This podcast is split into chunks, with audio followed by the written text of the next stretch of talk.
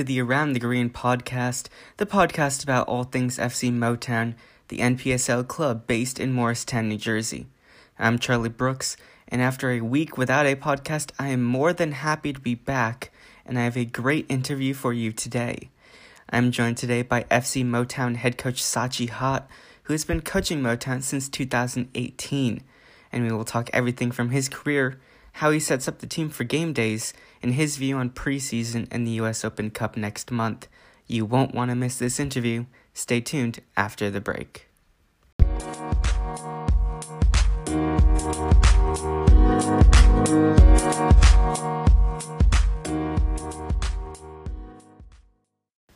And a big welcome to the podcast, Coach Sachi Hot of FC Motown.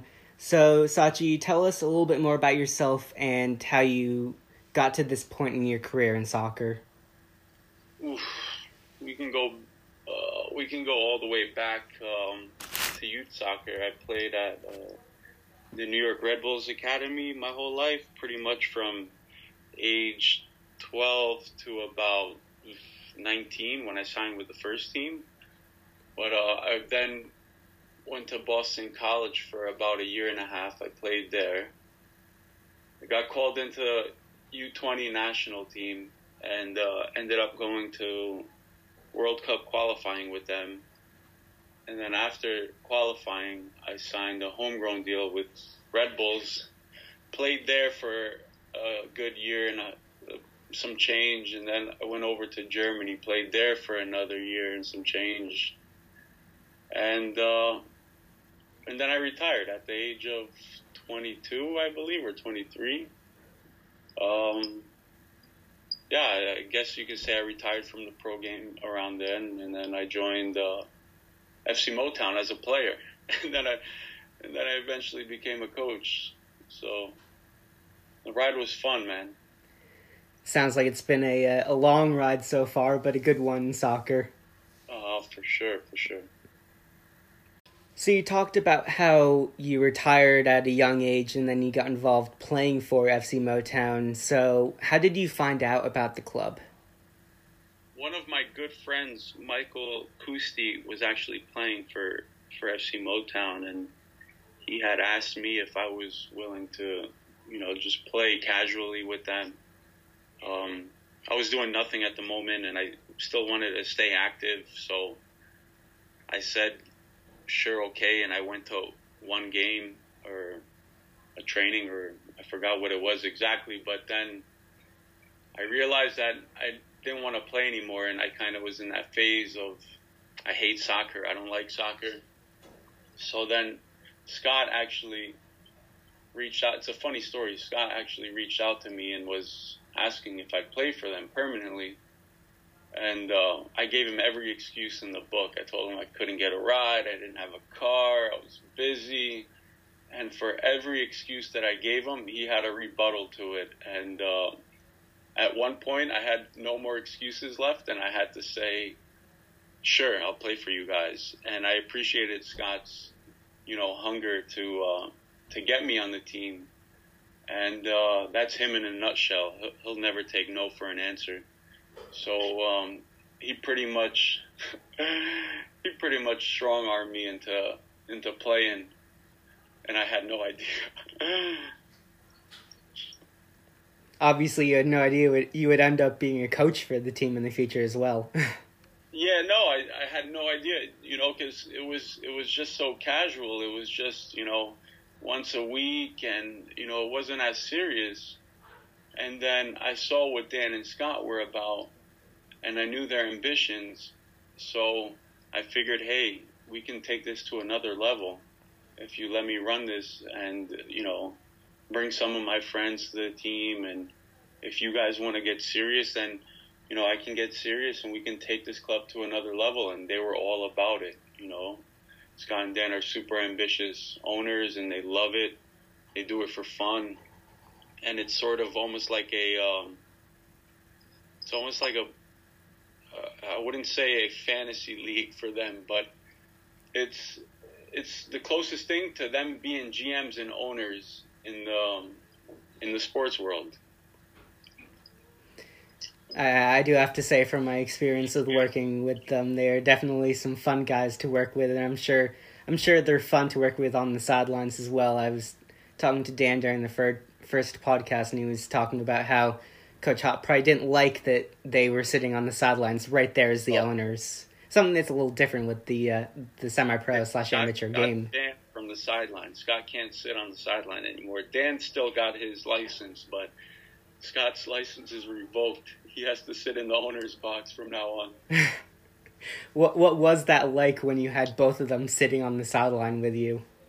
Well, Dan is a lot more calm, and he likes to keep a good atmosphere on the bench, and you know he likes to keep a cool head. And Scott, on the other hand, is is the complete opposite. You know, he's just so into the games, and he's so emotionally involved, and he's so competitive that you know he lets his emotions get the most of him. So he's screaming and yelling, and you know he's just being a a um, you know a compassionate owner. You know he he loves the team and he wants the team to win no matter what. If it's a preseason game or the biggest game of our lives, he'll never be part of a game and not be intense or be competitive. That's that's his that's his uh, what he's known for. And Dan is just Dan. You can keep on the sideline because he can actually give you thoughtful, you know, back because he's actually thinking. And then Scott's just you know in there going crazy.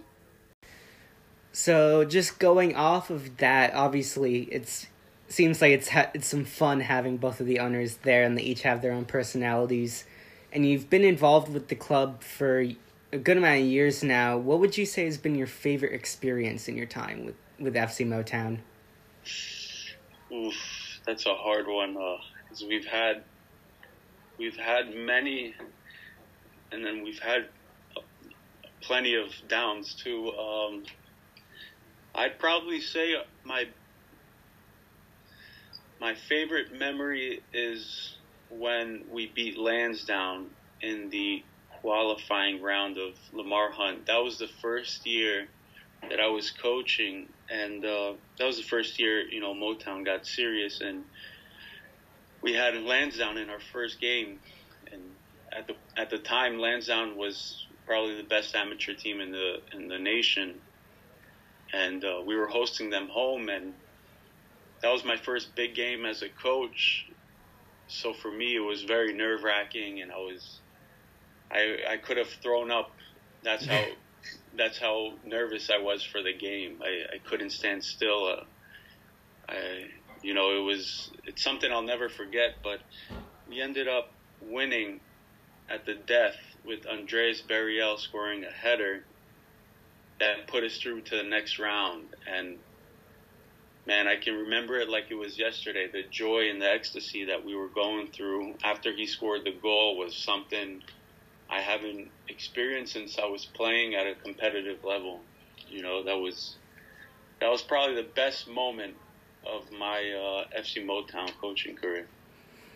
That's a very good memory to have. You've obviously coached through some big games as well, being in the U.S. Open Cup for a few years in a row now. You went to the national championship game two years ago. Last year, you won another Keystone Championship. So kind of just going off of those like those wins. Uh, what was it like when you made that national championship game, and then last year repeating that title of the Keystone Conference? I think that the first year that we had Dilly, it was it was fun because we had such a good vibe in the locker room, and we had great players that were really committed to the cause, and um, you know, we obviously matched up against Cosmos at the time, who had a bunch of pros on the team. Uh, meanwhile, we had Hani Nasir, who was going through med school at the time during the day and then playing at night.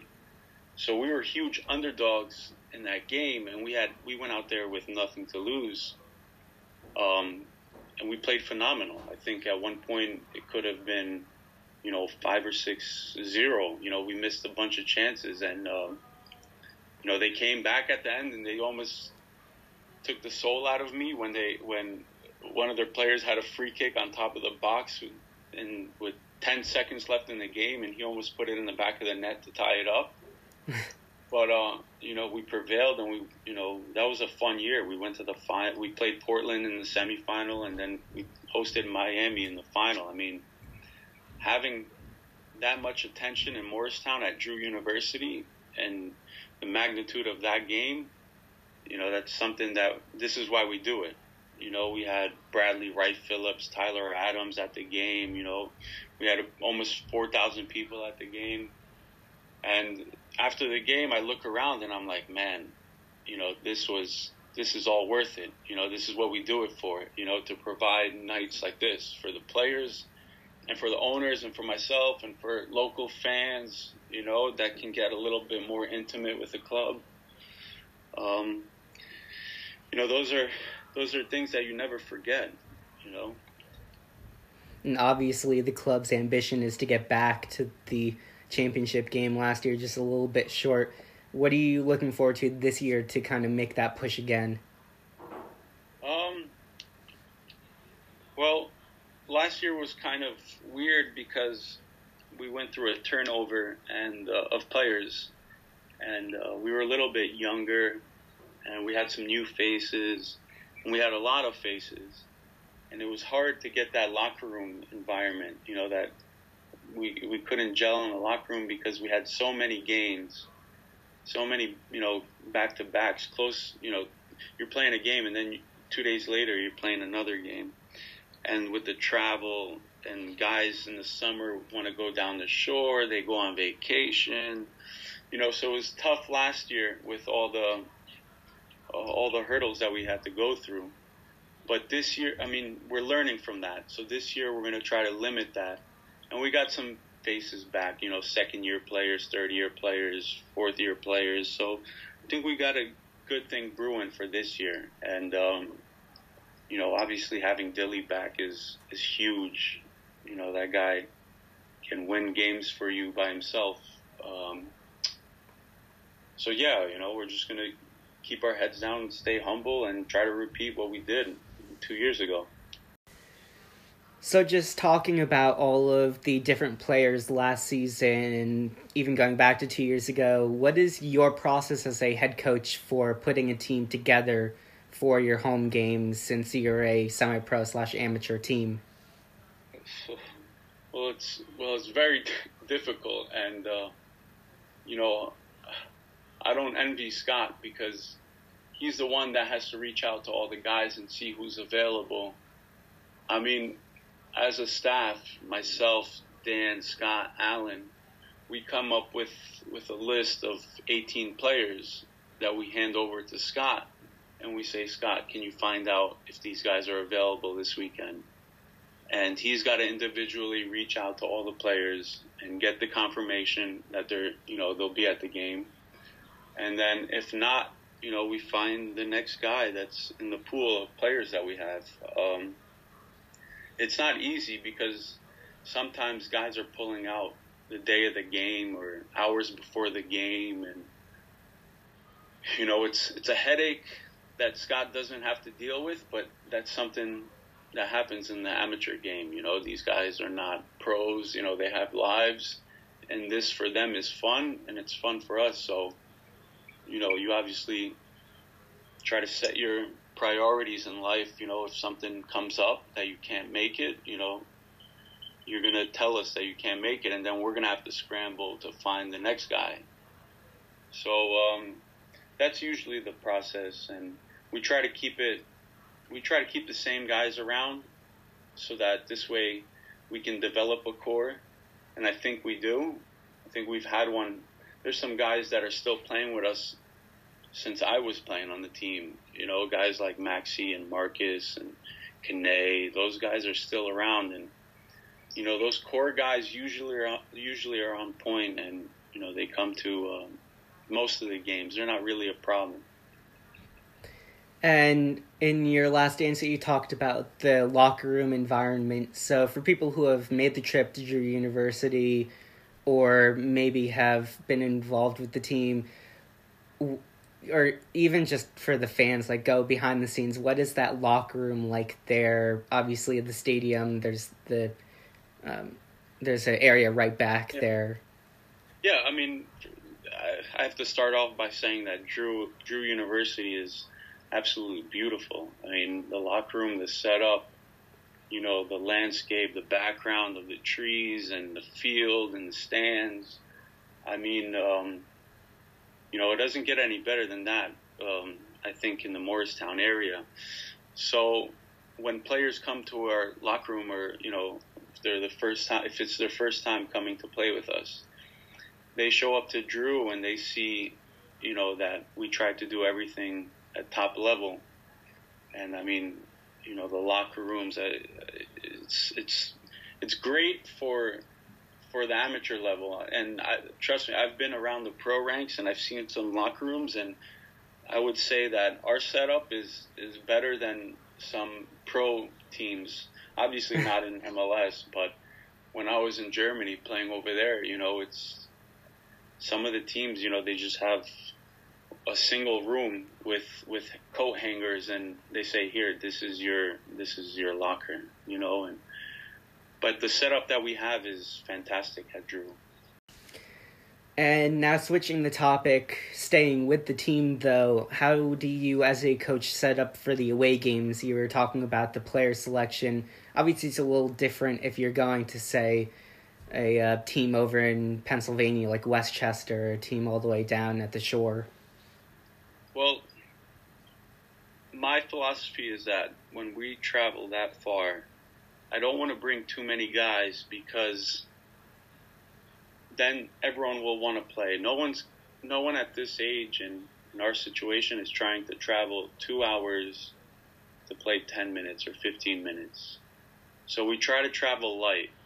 Um, and, uh, you know, the logistics of it is, is we meet at Home Depot in Totowa and we carpool together. And, you know, Scott's got five guys in his car. I'll have three guys in my car. And, you know, we'll travel for, for a little bit longer games. Like the Baltimore game last year, um, we, we rented out a, um, a sprinter van and, you know, we packed that up and we head over to Baltimore. So for the longer games, we'll do it that way. And then for the Pennsylvania games, we'll usually carpool. Um, as far as the roster, yeah, we try to keep it light. You know, I'd say ideally uh, a 14 to 16 man roster for those games, just because, again, you know, guys want to travel that far and play significant amounts of minutes. Otherwise, they get turned off and then they might not come back. So it definitely is an interesting situation. Most people, when they think of sports, they think of taking the bus down. But as you're saying, it's basically just you'll have like five cars full of full Yeah, of players we- or three cars or whatever it is. Yeah, when we played Rochester in the Open Cup, Lamar Hunt Open Cup, we, we took one of those um, Greyhound buses, but again, you know th- that's that's a huge expense, and you know that that kind of hurts our pockets, and uh, it just makes financial sense for the shorter games. Luckily, we don't have to travel too far too often, so um, you know we can just carpool. Guys are okay, you know our our guys aren't high maintenance, you know they know what the deal is. So now shifting from last season and looking behind the scenes at how you set up for games, recently the club has started having their friendlies with the US Open Cup only about a month out. You had a 0-0 draw against Hartford Athletic who played in the USL Championship, the second tier. You have some big games this weekend when you host at Montclair State a little three game three team tournament. What do you think is the main goal for the team in the lead up to the U.S. Open Cup with these friendlies? I think you know just getting sharp. Um, guys are coming off the winter, and as you know, you know all these guys are amateurs. So during the winter break and all these holidays and festivals, you know, we don't play throughout that period, and our guys are enjoying life. You know, they're uh, they're not really looking to go out running in two feet of snow. So um, or play soccer. You know, so our goal is in preseason is to number one, you know, get the the technique back and the sharpness back, and then number two is obviously fitness. You know, uh, our guys aren't paid to be fit. They're not fit, you know, all year round. So um, these games are important for us so that these guys can get, you know, 90 minute fitness. And, uh, you know, if we don't play that game versus Hartford last week and if we don't play versus West Chester this week, our guys wouldn't have played a 90 minute game in over maybe, I'd say, two months.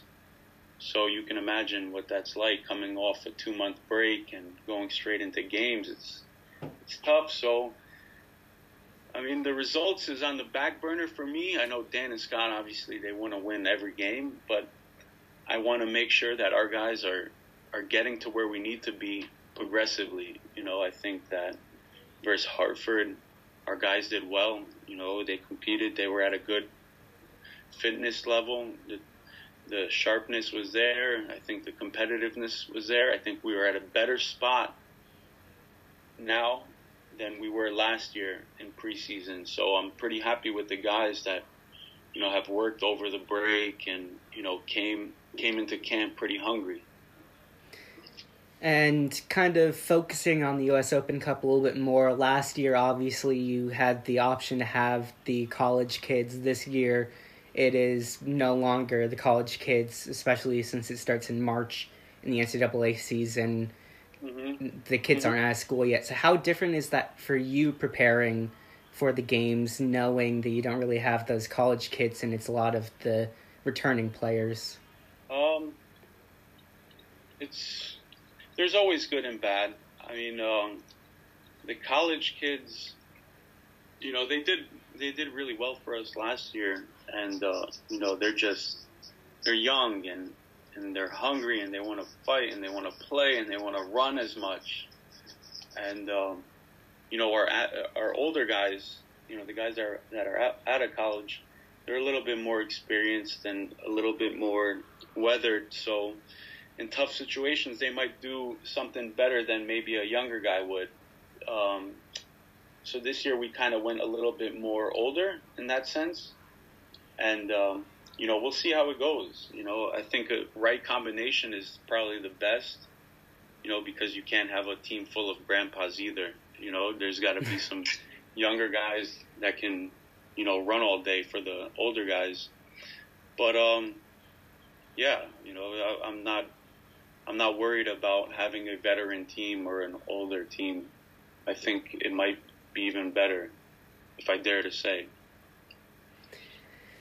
Maybe it will be. We'll we'll have to wait until next month to, to see how they play. And you have a, a good matchup in, in round two of the US and US Open Cup as well. And now kind of focusing more on round one, what is your main thought going into your matchup with New York New York Pan Freedoms? Well, they're, I mean, they're a historic club, and you know, I can't say, you know, anything bad about them. This that club is has been here for years and years, and they've done fantastic things for the amateur game. Um, you know, that's one of the best amateur clubs in the nation, and so they're also a little bit older, like we are, and uh, a lot more. I wouldn't say a lot more experience, but they have tons of experience on their side, and um, it's going to be a battle of the titans, you know, in the amateur level. Um, we for sure definitely don't write them off.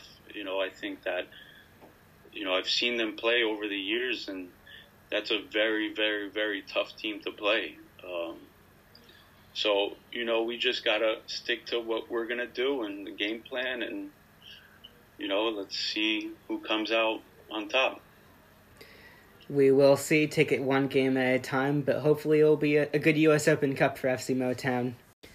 And now to finish off this interview, uh, I want to get a little bit more personal. So, to give a little more background to the fans of the team, do you have any other jobs you do during the season and then once the season is done for motown what do you do during the fall season per se so in the fall season i just recently joined fordham uh, men's soccer and you know i have another family over there with carlo phil and rich.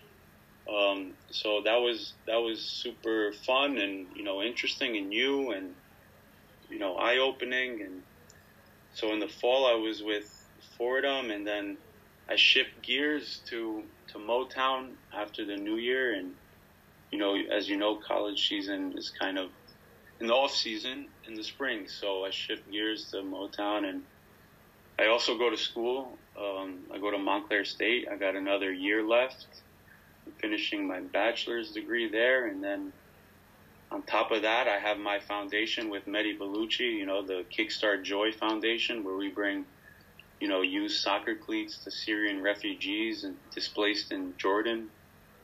Um, and then, you know, I have my personal life, but it's it's it's tough. I'm saying it nonchalantly, but it's been tough. It's been a lot of work on my hands, you know, especially with school and then the demands and and the competitive nature of, of Fordham and uh, with with Motown. You know, it's you're trying to balance so many things at one time.